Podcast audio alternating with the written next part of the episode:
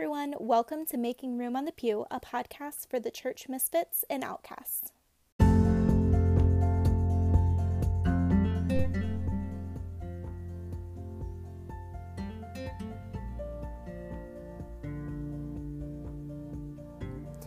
This is a podcast for the church misfits and outcasts, the people the gatekeepers of the faith love to keep out.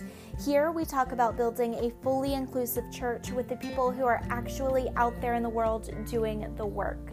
Join us to learn more about experiences and perspectives different from your own while we create the church we are all longing for. Okay, friends, today on the podcast we have Kat Armas. Kat is a writer and podcaster who is passionate about theology, coffee, and the ways the two intersect. She is currently living in Los Angeles, California, and is pursuing a Master of Divinity and a Master of Arts in Theology at Fuller Seminary. Kat and her husband own a coffee roasting company called the Running Over Coffee Company, and their goal is to provide the best cup of joe while building deep and meaningful connections with farms and communities overseas. So, today, Kat and I talk about egalitarianism, about how Kat actually left her previous uh, conservative seminary over egalitarianism. Um, we talk about Latinx studies, a little bit about Latino culture, um, and how that has impacted Kat in her studies. And we also talk about how Kat doesn't hate Paul. She just thinks he's maybe a little misunderstood.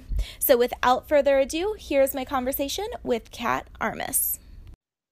All right, Kat, thank you so much for being on the podcast today. I'm excited to have you. Yeah, thank you so much. I'm excited to chat with you today. Great. So I gave you a short, like, professional bio at the top of the show before we began recording, but I want to mm-hmm. give you the time and the space to go ahead and tell our listeners a little bit more about you and your work, especially if people are new to you, they haven't connected with you before. Yeah, it's totally. Okay, so for starters, I'm a Cuban American from Miami. I'm second generation Cuban, so my family immigrated to the US from Cuba in the 60s. Um, and they were fleeing just the, the political turmoil that was there, the Castro Revolution. Um, so that definitely shapes a lot. I mean, the majority, obviously, of who I am. I grew up in Miami. And so Miami I don't know if you've ever been, but it is like a haven for Cuban for Cuban people. Um, I mean, you get there and it's like the majority of people living in Miami speak Spanish, and and so it, it I mean, in a way, it was great for my family coming from Cuba to kind of just you know hang out in Miami and, and build uh, sort of just like a, I mean, there literally is a, a, place called Little Havana. So it's almost like a little mini Cuba. Um, mm-hmm. And so it was a bubble for them and consequently for everyone else, you know, for all of us born from them, um, because we were really in our own little world. And so a big part of just who I am is kind of leaving that world and leaving my bubble that is Miami and moving to the deep south to a very conservative fundamentalist seminary and just kind of figuring out oh whoa wait a minute okay so i'm a minority all right because you know you don't i didn't notice that or feel that you know growing up. Um, and then yeah another part of of I guess just kind of makes up who I am is that um, I didn't grow up in the church. And so that was something that I came to Christianity or I just came to kind of get to know Jesus in my early 20s.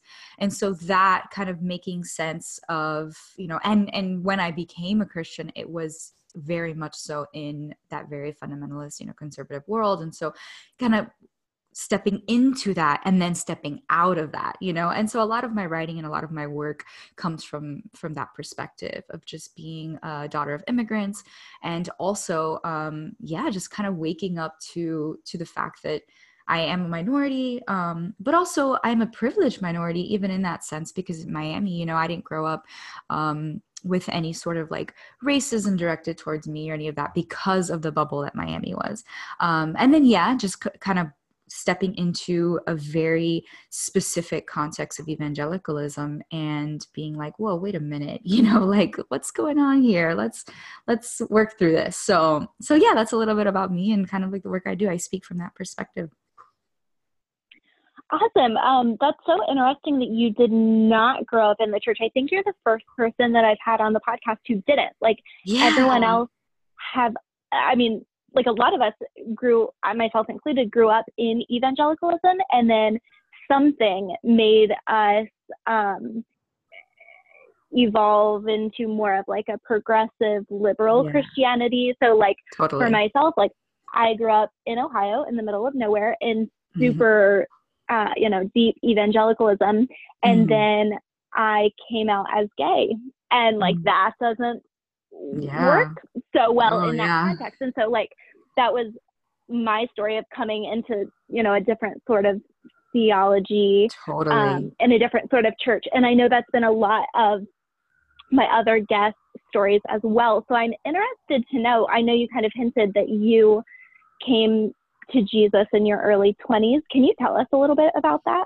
Yeah, totally. I think, yeah, my story is unique in that sense because a lot of people that, um, you know, I interact with, or a lot of people, like you said, you know, a lot of people in the progressive camp, like it very much stems from growing up in that and then stepping away from that because of all the, you know, a lot of damaging uh, theology and, and, and ideas and all that. But no, I, so my, um, my family, they're kind of culturally Catholic, I guess you would say. Um, my grandmother and I guess the older generation generation is is a little bit more devout Catholic, and so my grandmother, you know, she I did grow up with her taking me to mass and things like that, um, you know, but it was just it was just something that kind of everybody did, you know, everybody in a lot of people in Miami are Catholic, mm-hmm. um, culturally Catholic, I would say, and so but my my mother and i grew up with a single mom for the first majority like for the first part of my life and so then she got married um, but they were not religious whatsoever you know didn't they didn't even really go to mass at all. I mean they they, they didn't even really practice catholicism. Um, but i always just kind of had that sort of spiritual bet in me you know and so i i did you know i i practiced i tried getting into like buddhism and i tried getting into a bunch of other different religions and you know just kind of just seeing what's out there um, and my my mom was very encouraging in that which is so interesting because now looking back so it's funny when when i became a christian in my early 20s and i'll get to how that happened but when that happened i started kind of looking back and thinking oh my goodness you know like i wish i would have been you know raised in a christian home and all of that. And now that i've you know deconstructed from that i look back and i'm like wow i had it really good compared to a lot of people who grew up in the church you know, because I wasn't really exposed to purity culture. I mean, I, I I saw it around me, like I knew what it was, but you know, and there was people in my life that were, but you know, my mom, she she would be like, "Girl, go have sex, please." Like, figure out, you know.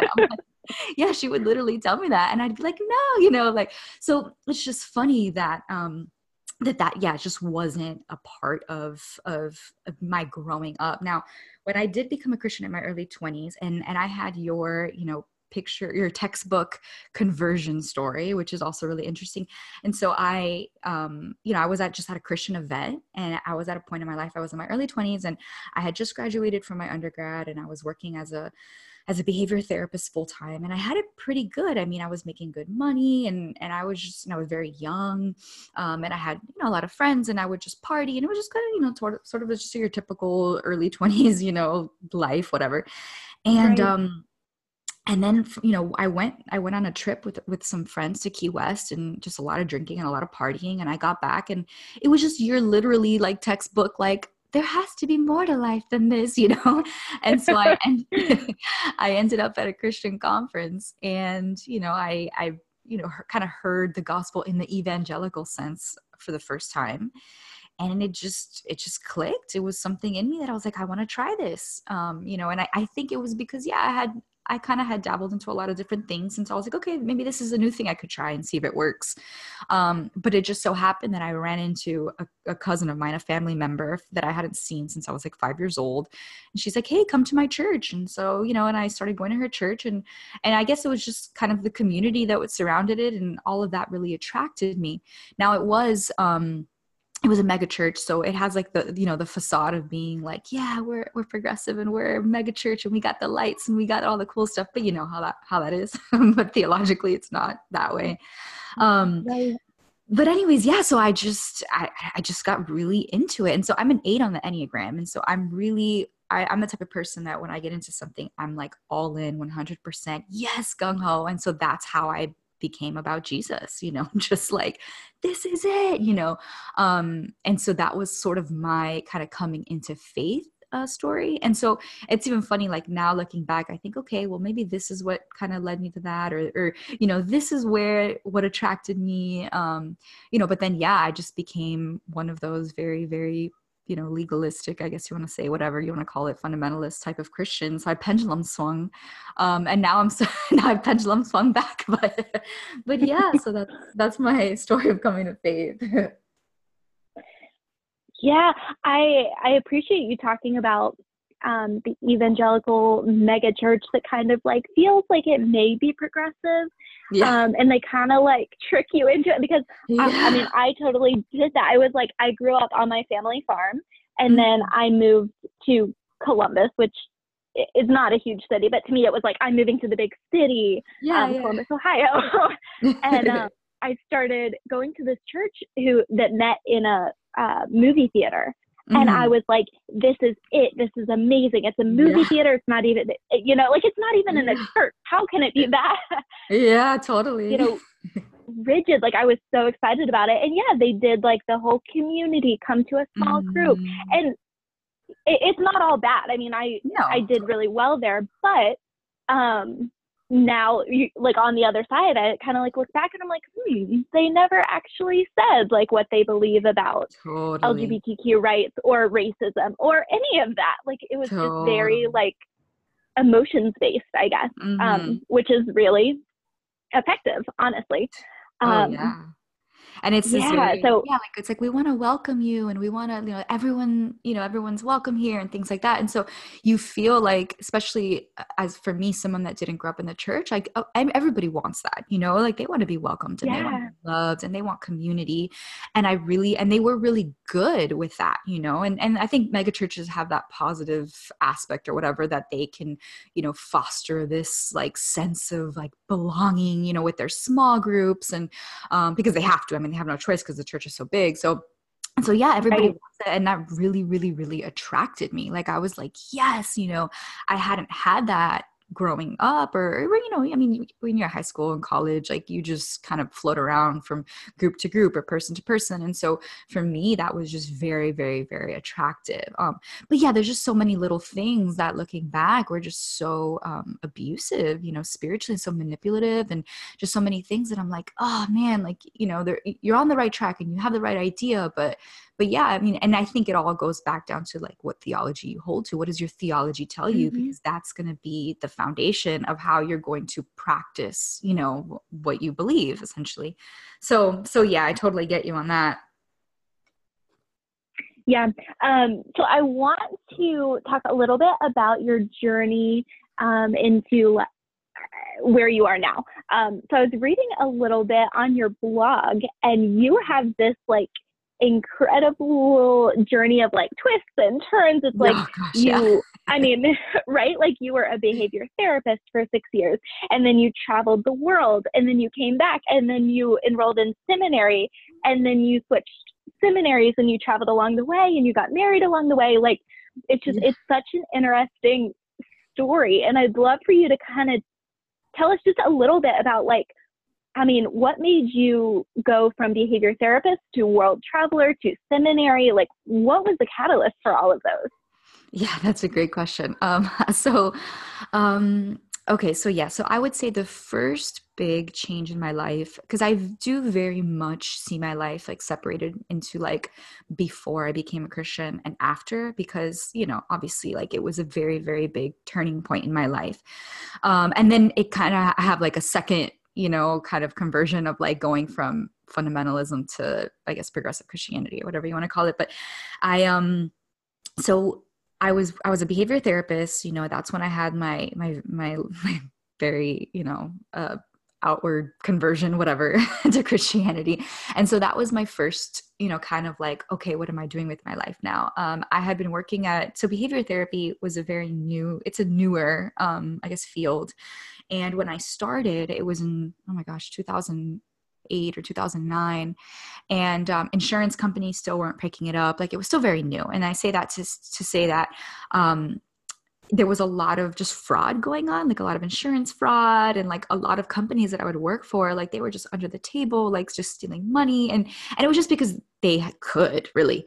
And so after i became a christian i was like oh my goodness like i can't you know i can't work here like this is so like not you know ethical or whatever um so that was like my first change to kind of like moving out of that i was like you know now that i'm a christian like i only care about jesus and what do i do you know and so i had switched to, to from behavior therapy to working as a as a teacher i was a special ed teacher um, at a Christian school.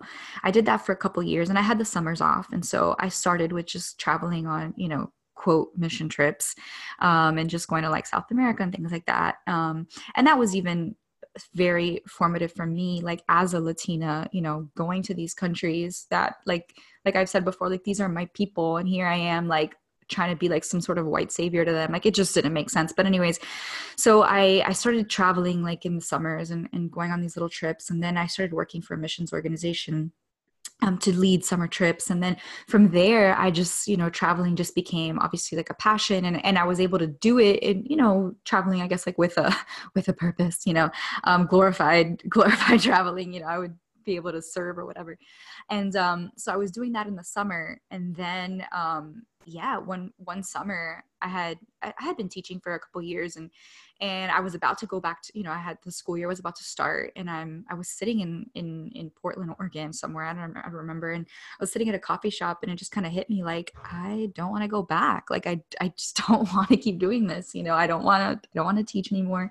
And I think teaching is incredible. I think, you know, if you are called to teach, that is like seriously amazing. But it just was something that I just, you know, I, I, wanted to, to do something different. And so, um, that's kind of my, my, transition out of that. And I decided I was like, I think I want to do ministry full time.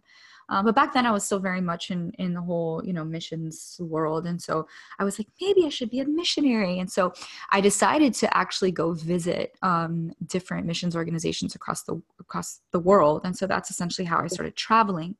Um, and so I had friends, like I had a friend in Italy who she's serving as a missionary there, and um, and she's doing like sex trafficking work there. And so, and I had other friends in Peru, you know, kind of doing their own stuff there. And so I just would go and visit them, stay for a couple months, and then move on to the next location. And throughout the way, you know, throughout each location, I'm like, should I stay here? Like, you know, is this where I'm supposed to like move to? And nothing kind of like, you know, felt right, I guess. Like I, I, just kept coming home. And I was like, okay, well, you know, and that's kind of how I started writing. You know, I met a I met a writer and she really mentored me and, and helped me start up my blog and just she's like you know you should write about your experiences and i was like all right you know i'm that sounds great. So i you know i started writing.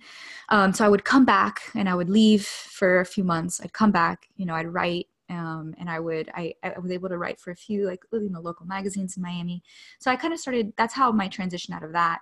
And then um, one you know after i had been back for a few months um, I, I visited New Orleans on a bachelorette party and I was just walking down, you know, Bourbon Street and I just fell in love with New Orleans. And as I had been you know visiting other countries and thinking like should i stay here? Should i live here? And nothing you know kind of clicked but new orleans clicked.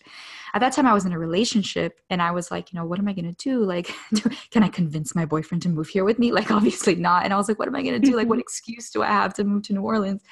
And then i remembered oh there's a seminary here so that was sort of like my oh well that this is perfect. I want to do ministry full time i don't really have any direction right now. You know i call it my it was my my quarter life crisis. I was 25 at the time and i was like you know i don't know what i'm gonna you know and i was like seminary perfect.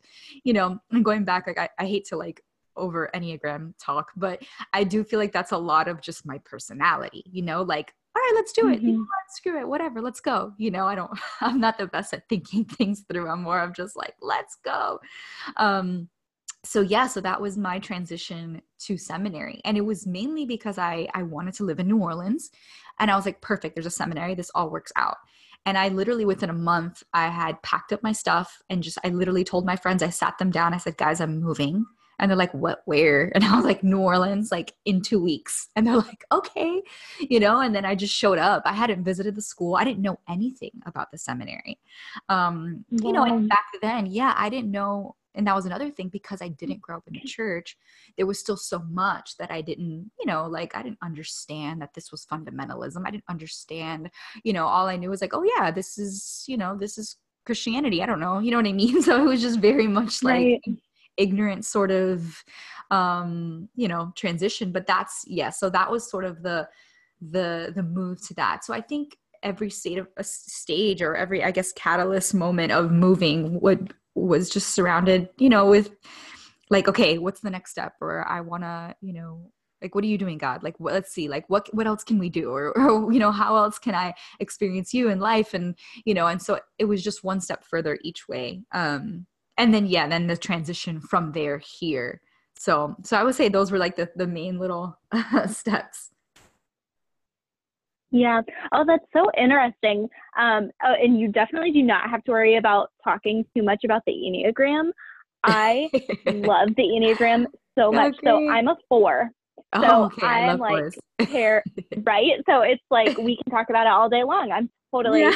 uh, down to that. Plus, my wife like hates that I talk about the Enneagram all the time. Really? She's like, "What is it again?" so, what number no worries about that. Um, she like won't do the work to actually figure it out. Yeah. My personal uh, opinion yeah. is she is probably a nine. Oh yeah, my uh, husband's a nine. Yeah, but uh, I don't know. She like she yeah. won't she won't she do all the work to actually to figure out. She was like, "Give me a test. Just just That's I'll just so take funny. a test," and yeah, it's never right. So, um, so funny. Uh-huh. Yeah, no, uh, that's interesting that you talk about um, your experience as a Latina woman doing the whole mission trip thing.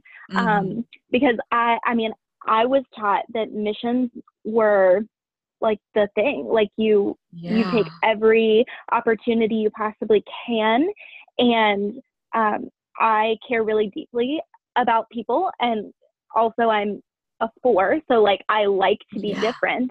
So mm-hmm. people kind of picked up on that and like I remember like even my pastor's wife being like, You are meant for missions. Like you would just be so fantastic as a missionary because mm-hmm. I care about people, because I like to be different, because I like change. Mm-hmm. Um and to uh, and so the way it's so interesting now seeing how people kind of picked up on those little things and kind of pushed me yeah. towards missions. And that was actually the plan for a really long time was oh, wow. to move to Uganda. I mm-hmm. um my so I was a social work major and so my plan was to finish school and move mm-hmm. to Uganda and oh, work wow. as a social mm-hmm. worker there. Yeah. Um I actually I didn't finish school so like that's a whole nother conversation but yeah. my life kind of like took this other turn which i'm so thankful for now um, mm-hmm. um, but at the time was so uh, tr- tragic to you know yeah, uh, to put it bluntly um, for me at you know 21 realizing it wasn't going to work that way um, mm-hmm. but i would love to talk um, a little bit about what you think about mission trips now like on the other side as a Latina woman, do you have um, I'm sure you do, uh, an opinion on mission trips the way they're done. Um, I keep seeing a lot of people, particularly people of color, and especially on Twitter, talk about mission trips and how damaging it can be. Um, so I'd love to kind of hear your thoughts on that.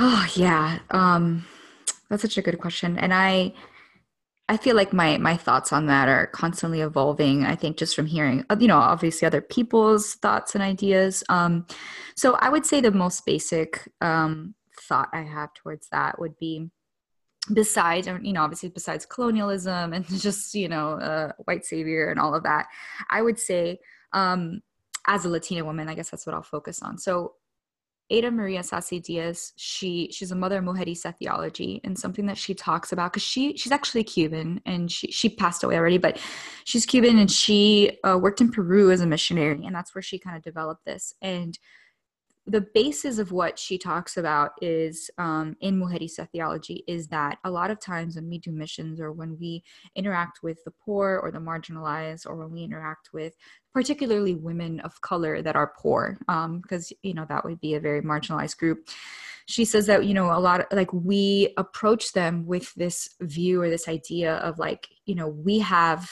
you know the the the right theology or we have the gospel or we we have something that we have to offer you and teach you and give you and that you must receive.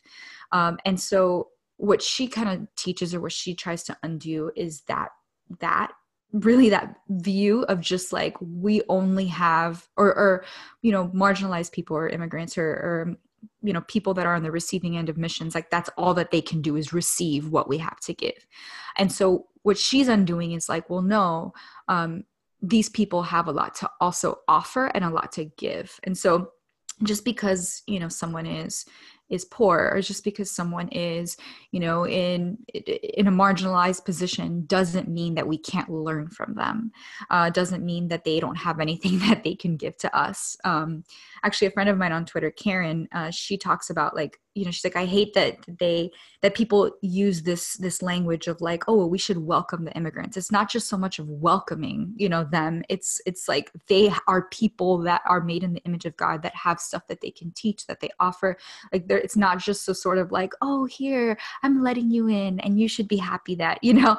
And so i think missions it, it, would be the same idea. And that's and and i'm only speaking in that nuance because there's so much more. I mean like i said the whole white savior the whole colonialism but my i guess all i want to add to that would be um when i think of of me traveling to other countries i was young i was a brand you know brand new in the faith. I um yeah i didn't you know just because i i had money and I, and I had the privilege to be able to travel and go somewhere else doesn't mean that I have anything more that I could offer anybody that I was there. You know, like they had life experience and just that survival, uh, you know, just theology, you know, I call it abuelita theology, theology of survival.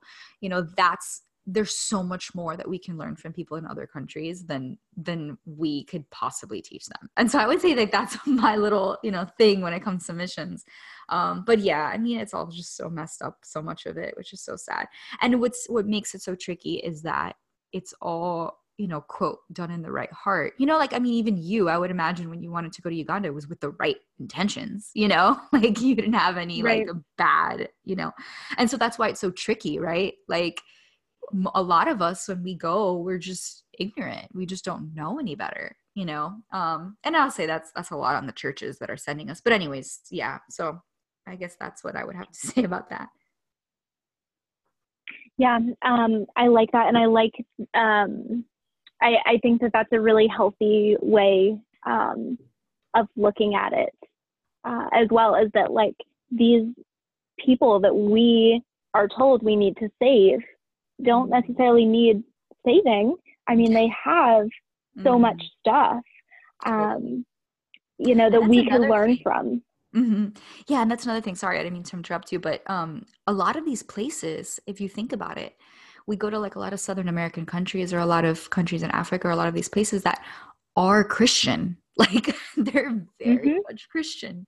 And so it's like, well, what are we actually accomplishing? Because I'm going to South America and all of these people are pretty Catholic, but a lot of evangelicals don't think Catholics are even Christians. So, but they're very much Catholic. They very much believe in Jesus. And we're just, we just are convincing ourselves that they need to hear the gospel over and over and over and be saved from Catholicism or be saved from whatever form of Christianity that they're already, you know, which is even more of like a mm-hmm. warped, you know. But anyway, sorry, go ahead.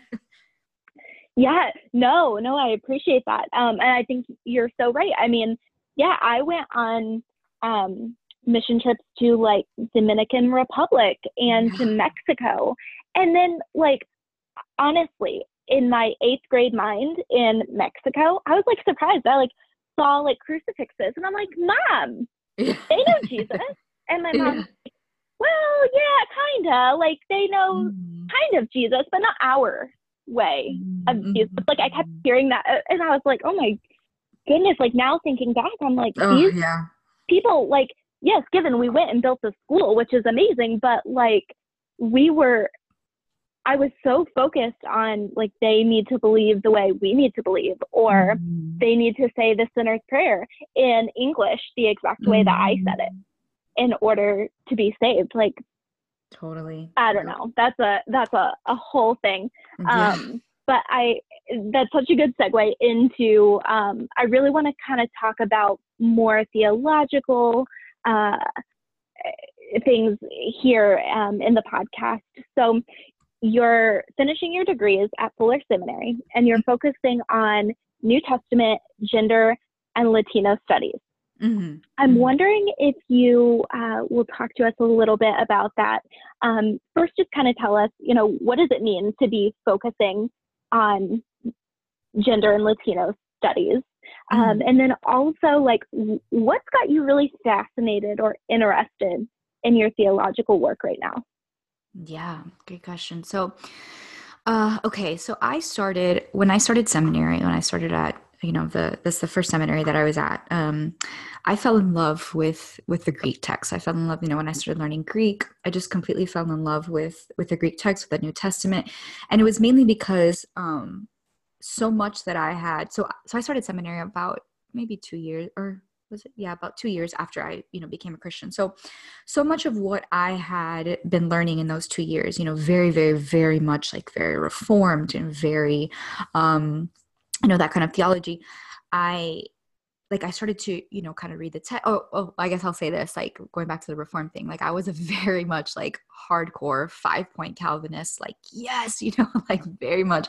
And so that was one of the things that when I started seminary and started kind of, you know, getting into the, the New Testament text and realizing, you know, you cannot, you know, you, you cannot hold to five points of anything as strongly as many people hold to because it's constantly i mean you know jesus will say one thing and then he'll turn around and say another thing and it's completely contradicting each other. You know what i mean? And then you know you, you have to try mm-hmm. and make sense of that and why wait why would he say this here but then say this here? Like how does that make sense? And and so that was the kind of the first thing for me that I was like, whoa, okay, wait a minute. Like the way that we've been reading Jesus is completely wrong. The way that we've been reading, you know, the New Testament is completely wrong.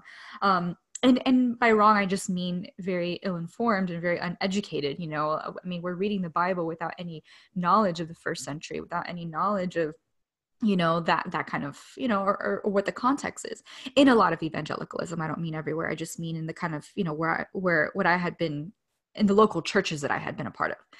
And so, and I think that's another thing that, you know, a lot of these mega churches, a lot of local churches, like they don't, they don't have to do that hard work of getting really into the context. And because people are going to come because, you know, because of the community or because of this or because of that, you know, and it's, and it's just easy. You don't have to get into the, the details of that because it's a lot of hard work you know people spend their entire lives studying scripture you know only to kind of finish you know get to the end of their life and be like yeah i have no idea about any of it you know? But um but anyway i just i just fell in love with that and i just fell in love with just how complicated but also how simple and just how beautiful it really is like you know when you when you understand jesus's political you know messages or, or, what you know what that meant you know that he said that he is lord you know or, or that people said that jesus is lord like what that meant in regard to caesar not being lord and just things like that that are just so easily missed. And so i fell in love with that. I fell in love with and and also i'm the type of person i i actually love paul. Like i know a lot of people hate paul but I just feel like Paul is really is just misunderstood and misread a lot of the times. Now, of course, Paul says some really weird things, um, but I think there's a reason for why he said what he said in the times that he said it in the to the churches that he said it to like there are reasons for that. And i think that you know we do such a disservice to the church and to ourselves as christians when you know we don't take the time to understand or learn or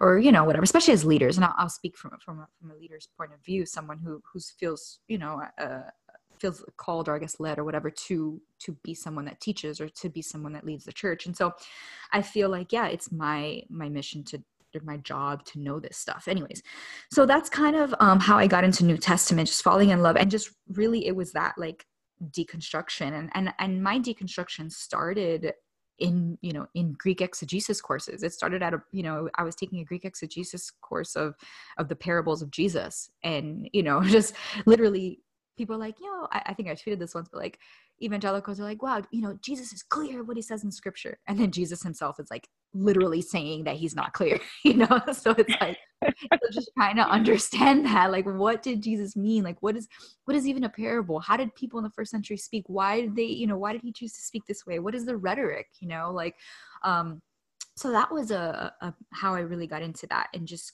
wanting to deconstruct a lot of just ways that the Bible is taken hostage. Um, and then I got into gender um, while I was there. You know, I was getting married, and and of course, everything is like, oh, you know, wife's role or whatever, you know, biblical womanhood or all that.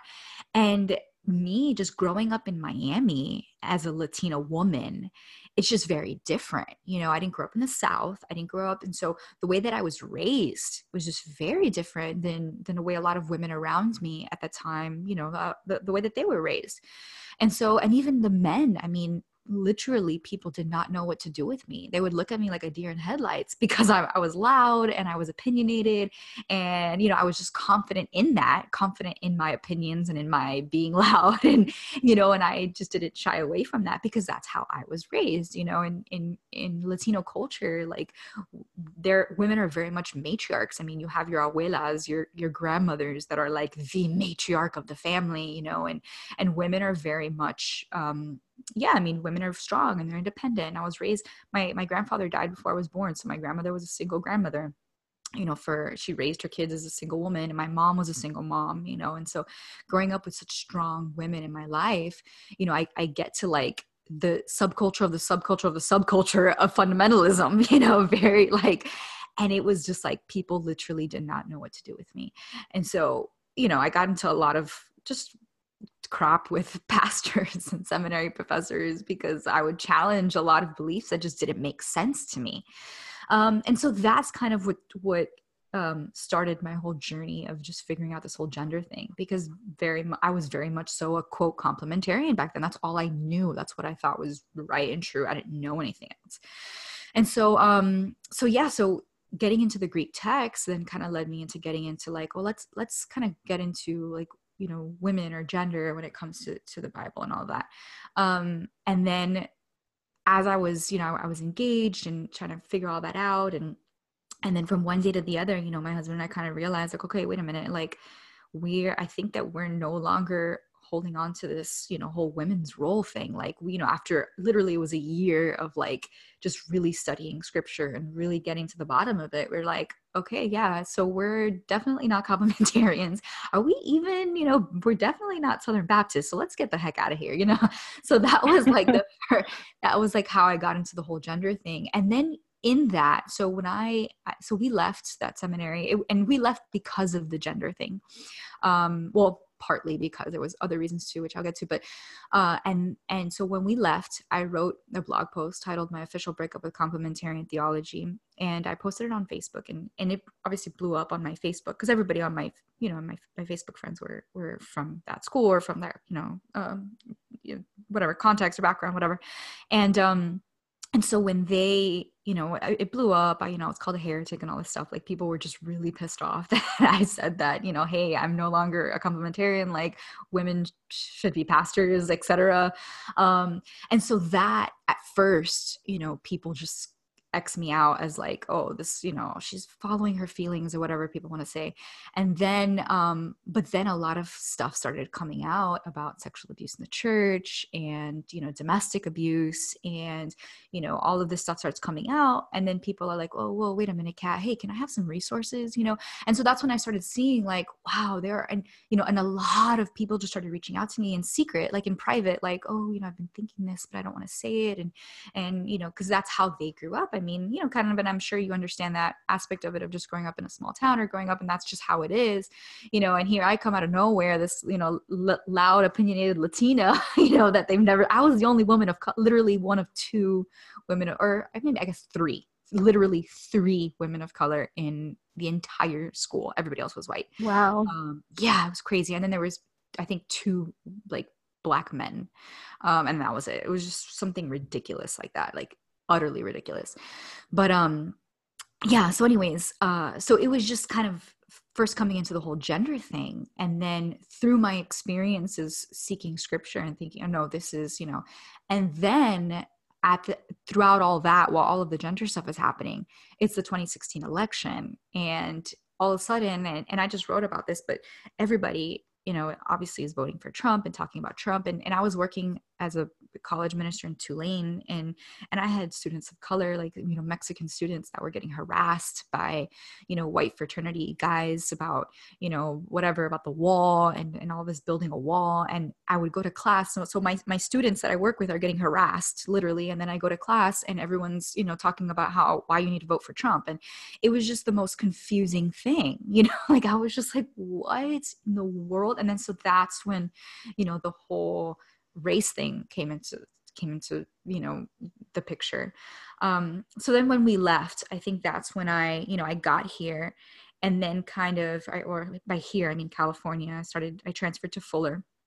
And that's when i started you know kind of all right wait a minute. We need to look into this whole this whole race thing and and just start from scratch. Um and that's when i, I you know i started reading the history of like Latinx studies in, in, in the Caribbean and Cuba and Dominican Republic and you know that area in the Caribbean and like how did Christianity get there? And like because those are countries that you know people love to go to and and and quote share the gospel with. And so you know let's let's get into the nitty gritty of that. Um and, and what do we need to undo? Like what's what damaging stuff do we need to and I think that's sort of my focus um is just like okay what has been what damage has been done that we can try and undo that we can try and you know educate people on? Because what's crazy is that you know a lot of people like like i said i, I wrote i wrote about um, the history of of christianity in cuba. And cubans like i mean like all, every, 90% of the people that i know in miami are cubans and they just had no idea you know like they didn't know because that's not there's no focus on that. It's not taught. I mean you're taught white theology, right? And so the, nobody had any idea, did not know the history of Christianity in Cuba, did not know the history of Christianity in most Latin X countries. It's just it would it was just like, oh yeah, you know, this is European and this is where it came from and this is where, you know, um, and so for me, I I want to be able to dig that up, you know, dig up um just stuff that like I said that that's that's been damaging that needs to be undone or just stuff that hasn't even been taught or hasn't even been looked into i um have so enjoyed it seems and maybe it's just because now i'm finally paying attention but it seems like in the last couple of years especially since the 2016 election mm-hmm. a lot um, of people of color a lot of immigrants have started talking about well you know in my culture this is taught or this is what we learned and it's just been whitewashed by american mm-hmm. evangelicalism uh, evangelicalism or christianity um, like for example um, i don't know if you follow her Kaitlin Curtice um, mm-hmm. um, she's a native american yeah. uh, writer and she is constantly talking about things that uh, are taught in native american like theology or just their culture mm-hmm. and i think like wow, like this is what was here when white people showed up and we thought mm-hmm. it wasn't good mm-hmm. enough. Yeah. Um, totally. So I, I love that um, I personally am getting to learn um, a, a lot more about that um, and about mm-hmm. other cultures and not just American Christianity. Um, yeah, because that's just and, been like the baseline, you know. And it's like, well, no, yeah. there's like God has been working. He was already working in the Native American peoples before, you know, the Europeans got here. He was already working, or you know, God, he, she is already working in, you know, Latinx countries before, you know, Columbus, et cetera, got mm-hmm. there. You know, and so it's uncovering that. How was God working? How was, you know, um. So yeah, totally, totally. I I hear you on that. Yeah. Well, and the other thing I was um, thinking about as you were talking through that is um, it's so funny how gender uh, ends up being the thing, you know, mm-hmm. like the thing no one wants to give up is the mm-hmm. gender yeah. roles and the theology around that. I mean, yeah. So will die on that. I mean, I, right? Like i mean i don't talk that much about gender just because i end up talking about more lgbtq um, totally. sort of theology but my very first um, thing that I got published with Relevant mm-hmm. was basically kind of tearing down the proverb 31 woman. Yep. I mean, I just started talking about, and I was like, well, you know, who wasn't a Proverbs 31 woman? Every woman Everyone. highlighted in the Bible, like, right? Totally. Like Priscilla, um, yeah. Hannah. Like, I just started naming uh, all of these women in the Bible. I was like, God used them, and they were not Proverbs 31 women. Yep. And the response I got, oh my goodness, oh my it gosh, was yeah. like, well, I guess we just won't follow Jesus anymore. Yep. And I'm like, yep. Proverbs and Jesus? Like, that doesn't even make any sense. Like, yeah, oh, it's crazy. So I, I think that's interesting. Yeah, that that's like part of your story too. Like, gender mm-hmm. ends up being the thing. And I, mm-hmm. I, I don't know. I mean, but I think that, yeah, that down, just goes to, yeah, and that just goes to show you like how how dangerous patriarchy is you know how dangerous yeah. like because it's that like people will literally i mean you know you have like your your your evangelicals like you know you are saved by grace and grace alone and saved by faith and like nothing you can do you know like can separate you from god and then all of a sudden it's like oh women pastors bah, you're a heretic like you know we can't listen yeah. and I mean, and the same thing with LGBTQ, right? Like, I mean, it's just, and, and I think that's what's just so, it just doesn't make sense right? Like it's just well you're saying one thing but yet you're willing to die on this this issue of gender or you're willing to like you know die on the hill of you know but you're th- but you're supposedly your theology is saying that that that nothing can can you know separate you from god except for for faith or grace whatever you know what i mean? So yeah it's just very very very confusing but oh yeah, yeah.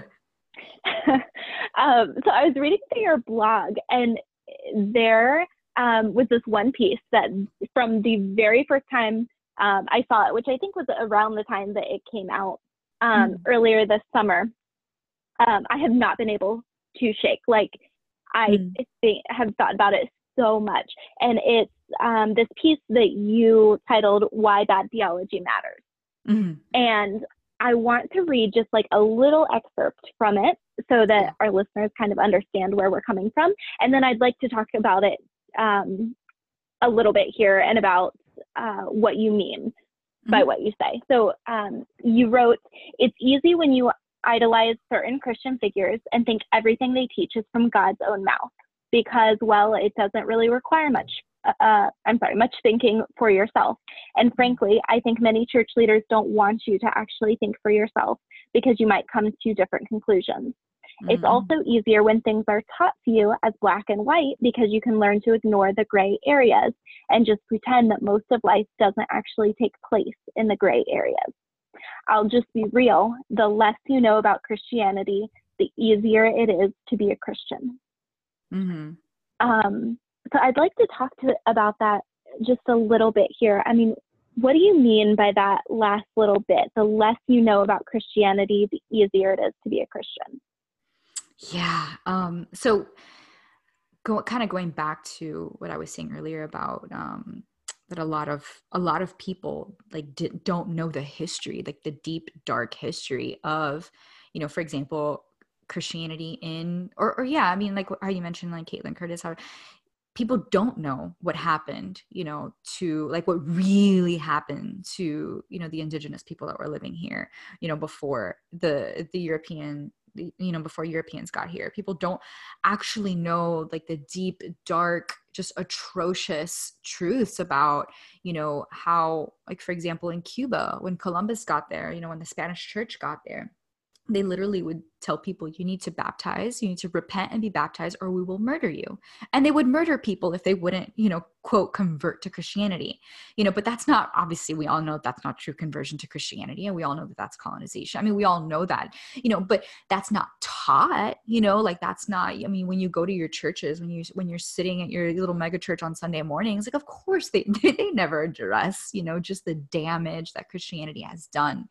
And i think when you you know when you study church history when you study um yeah just the the the, the history of how Christianity spread or, or just just a lot of just the, the crap that went down. I mean, it is rough. You know, I I wrote a piece about um just yeah, like that. I well actually I wrote a paper about it and then I developed it into like a, a like an article. But my paper, I mean, it was like a 30 page paper on the spanish church and you know the, the catholic church and and you know how atrocious like what they did to the taino people of the caribbean you know? And it is it is horrible. I mean rape you know of, of, women and and slavery and you know and then you have evangelicalism. You know there was this guy on twitter. He he it was big a, couple months ago. I think it was this summer um, when i think when they came out with the whole um, what was it? The racial the social justice or that thing that john macarthur came out with i forgot what it's called but it was like the social justice you know and he how he was talking about like anti-social justice. And this one person that signed it on twitter he had he had put a picture of like this man and it was a white you know an older white man white man and he said you know this this man lived in he's he was he's an african citizen. He was like a quote a missionary in africa or whatever. And um and he said you know this man is african and he's white. And so kind of saying like oh racism you know there's no such thing as racism because he's african and he's white and he lived in africa um you know whatever. And so he goes on to like make this point of like how how this man you know what he's done in africa is just so wonderful and like he's coming here and he loves jesus but he's also like not you know into social justice. And then someone else on twitter like went into the background of this guy and it turns out that his quote missionary efforts in africa he was actually working for like the um like anti like like uh working t- to fight against the rebels that were trying to fight against like the colonizers. So he was literally like, oh my god, yeah, like his missionary work was enslaving, like literally fighting against like African rebels who are fighting for their own freedom, you know. And so it was just like that. That's how warped and how deeply just atrocious so much of Christianity is. And so when you start learning that, like you know, because you're like, oh wow, you know, these missionaries they've been living here for so long, yeah, but they also killed off half the, you know, and so it's just so mm-hmm. um oh just so horrible and so i went through like this like um i forgot what i called it but it was like you know it was this genuine as i was writing this paper just sadness just utter and complete like mourning of of of just yeah of just christianity and the church and faith and and oh this is horrible. Like this is how you know we got here and this oh you know it hurts. Like it's painful. And so i think that's where that you know when i wrote that like the less you know about christianity the easier it is to be a christian because and that's the thing that's why they want to keep you uninformed. That's why churches don't go into like you know this this this history or this you know um and now i think there's a there's a little bit of more there's more pressure. And so i know that like the SBC came out with this whole thing about their their racism their history of racism and all that. Um and i think it's important. I thought that was great. That's fine. That's a good first step. Okay but how are we gonna now what's the next step? You know how are we gonna you know fix this. Um, but I say all that to say that, you know, it's easy to not teach that. It's easy to just, oh, the gospel, the gospel, you know, like talk about the gospel, Jesus, but like not actually talk about what, how that uh, has been harmful or how people have, quote, used the gospel to just completely and utterly destroy, you know, people. There's this theologian, I don't know if you've read him, his name is Willie Jennings and he um he wrote he he spoke at, at some lectures here at Fuller, um, and he has book he has a, a, a, several books out, but um, I would highly recommend. It's he has this uh it's an essay and it's just it, he wrote it or and he sorry he read it um, a paper that he wrote at the lectures, but it's called um, "Can White People Be Saved?" And his whole thing is that you know white supremacy is so deeply embedded into just like power and control and um, i mean that it, it even goes as far as like the fact that that white men felt like they need to you know even enslave animals. Like he was like even the way that like if you think about how food is created in this country it's like we shove animals into like you know these these slaughterhouses or into these you know they don't see daylight. We inject them with hormones so that they can't even walk. It's like there's no there's absolutely no awareness or no you know um, there's no care for anything. It's just about power and control. What can we get the most out of? You know how can we get the most out of everything from a chicken to you know i mean the the, the history of slavery. There's you know it's insane. So anyways i say all that to say that yeah i mean the more that you learn about that the harder it you just want to be like you know what? This whole thing is just corrupt. This whole thing is just just terrible and horrible you know?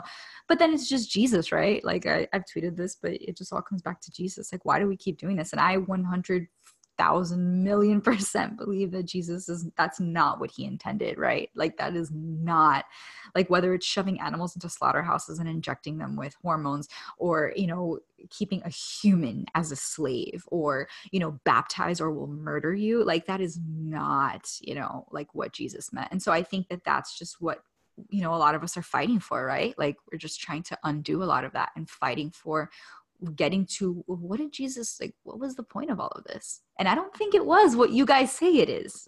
you know, what a lot of or, or what it's been. Um so yeah, so that's what in regards to that. Yeah. So I just wrote down um that theologian and that um title yeah, of that yeah. essay. And I will link that for all of totally. our listeners yes. because that sounds amazing. Um yes Okay, so we are coming up here on an hour, and I want to be mindful of your time. So I have two questions that I ask everybody, mm-hmm. and then we'll wrap up. What population of people do you think the church um, could be more welcoming to? Oh man so so so many. Um so i will say just as like for one as a latina and i know that the immigration is a huge topic right now um and yeah you know there is this just utter fear around the other quote you know um and so i think that just whatever fear you know people have toward someone that they don't understand or don't um yeah i think that that that needs to be undone and so um, immigrants are one um, and and it's weird because i i come from a, a, you know family of immigrants but yet you know they've been so sheltered in in their experiences. A lot of people in miami that you know a lot of people that i know that i grew up with are also anti-immigrant which is so weird um, but it's just this this fear you know and so i will say um, you know the fear of, of, of immigrants and and um, that people group. And also of course you know the lgbtq community. Um, and that's one that i know that is being really like people are really fighting for. Um, and so yeah i would say those are, are people that are groups of people that the church really needs to to change when it comes to how they interact with them that's for sure. Yeah so this uh, podcast um, is all about making room on the pew for the misfits and for the outcasts. Mm-hmm. Um, so I'm I'm wondering. oh, thank mm-hmm. thank you. Um, so it, this was kind of born out of my own um, need to wrangle out of the church a place for me. Um, which is interesting. My wife is actually a pastor, so I'm like a pastor's mm-hmm. wife, still trying to like figure figure this yeah. out. Um, so I I would love um, to hear like if you have any ideas about how we could all collectively make um, immigrants specifically, since we've talked a lot about that, um, feel more welcomed and actually wanted in the life of the church. Yeah. So um, I I spoke with a friend of mine on actually on, on my podcast, uh, the the second to last episode that I just posted, and she she's a black woman and she's writing a book on uh, friendship as a means of racial reconciliation. and I thought that was really cool because it it's so easy for a lot of us to like when we talk about justice work you know it's easy to talk about protest or you know how can we do this and or, or just strategies or ways that we can get you know people of color uh, in you know in their the, rightful place that they deserve to be in you know um but i i just thought my conversation with her was just so interesting because you know her take is just like well one friendship at a time and one deep friendship at a time. Um and also yes the other stuff too 150% um but um i think that a lot of my views on things have changed by just making connections with people that I don't understand or I may not, you know. Um, and so when it comes to what can the church do, um, man if we can model that right like model that friendship and and my uh, my friend her name is uh tisha and, and, tisha she makes a joke like and, and i'm not talking about like friendship bracelets or i'm not talking about like you know grabbing one cup of coffee with someone and calling it reconciliation like but like deep friendships um and i think if if we like as the church can can take the lead in modeling that you know like modeling like like what does deep friendship look like or what does deep relationship look like? Um, besides everything else that we should be doing right? Like besides um, the justice work and the fighting and the speaking up on behalf of other people. But i think um, just modeling that and and and and inviting others to model friendship like friendship as sacred resistance right um so i would say that would be something that i would i think that would be great that we should totally do yeah, I love that. Um, I was thinking, like, as you were talking, um, so of, of course, you know, I have believed that um, immigrants and people who are different than myself um, should be welcomed into the church. But I honestly did not have a lot of experience with um, people who are immigrants.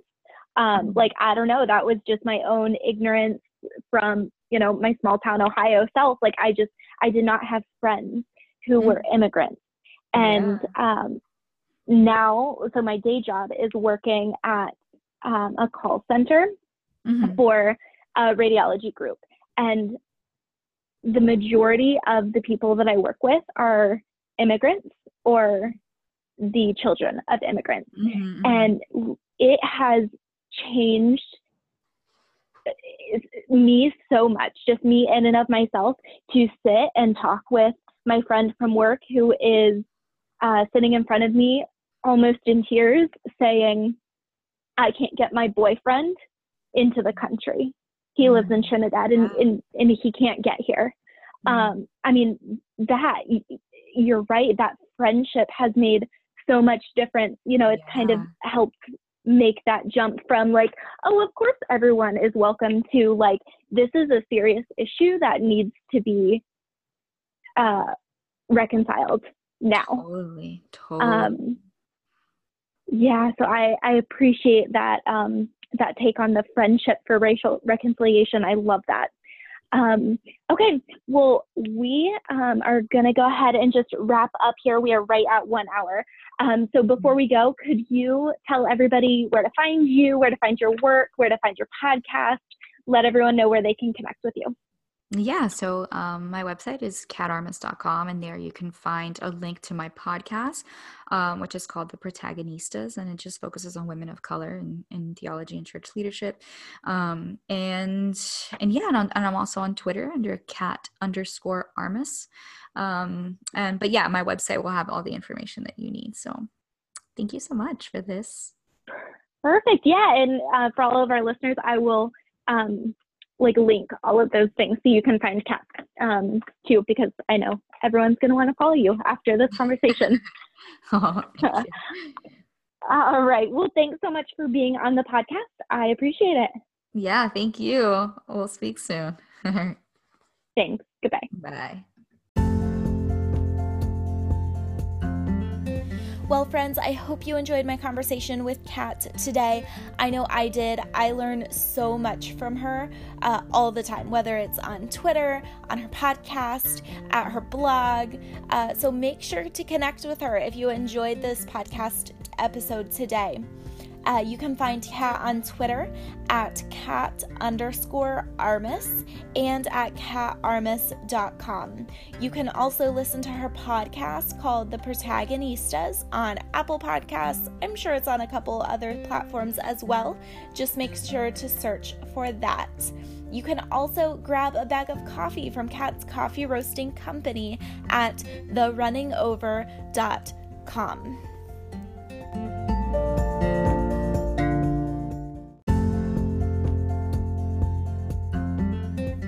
Okay, friends, one last thing here before I sign off. If this podcast is encouraging you or positively impacting you in any way, please take a few seconds to hit that subscribe button and leave a review. That really helps new listeners find this content. And if it is good for you, I hope it will be good for others who find us along the way. Of course, you can always connect with me as well on my website, baileyjoewelch.com, and on Instagram and Twitter at baileyjoe. Welch. Now, once you get there, either to my website or my Instagram or Twitter page, you will notice that it does say Bailey Welch Pomerantz because I did just get married in November. But I am going to go ahead and leave the handles in the actual web address as Bailey Joe Welch so you guys can find me a little bit easier. All right, guys, I'll see you next week.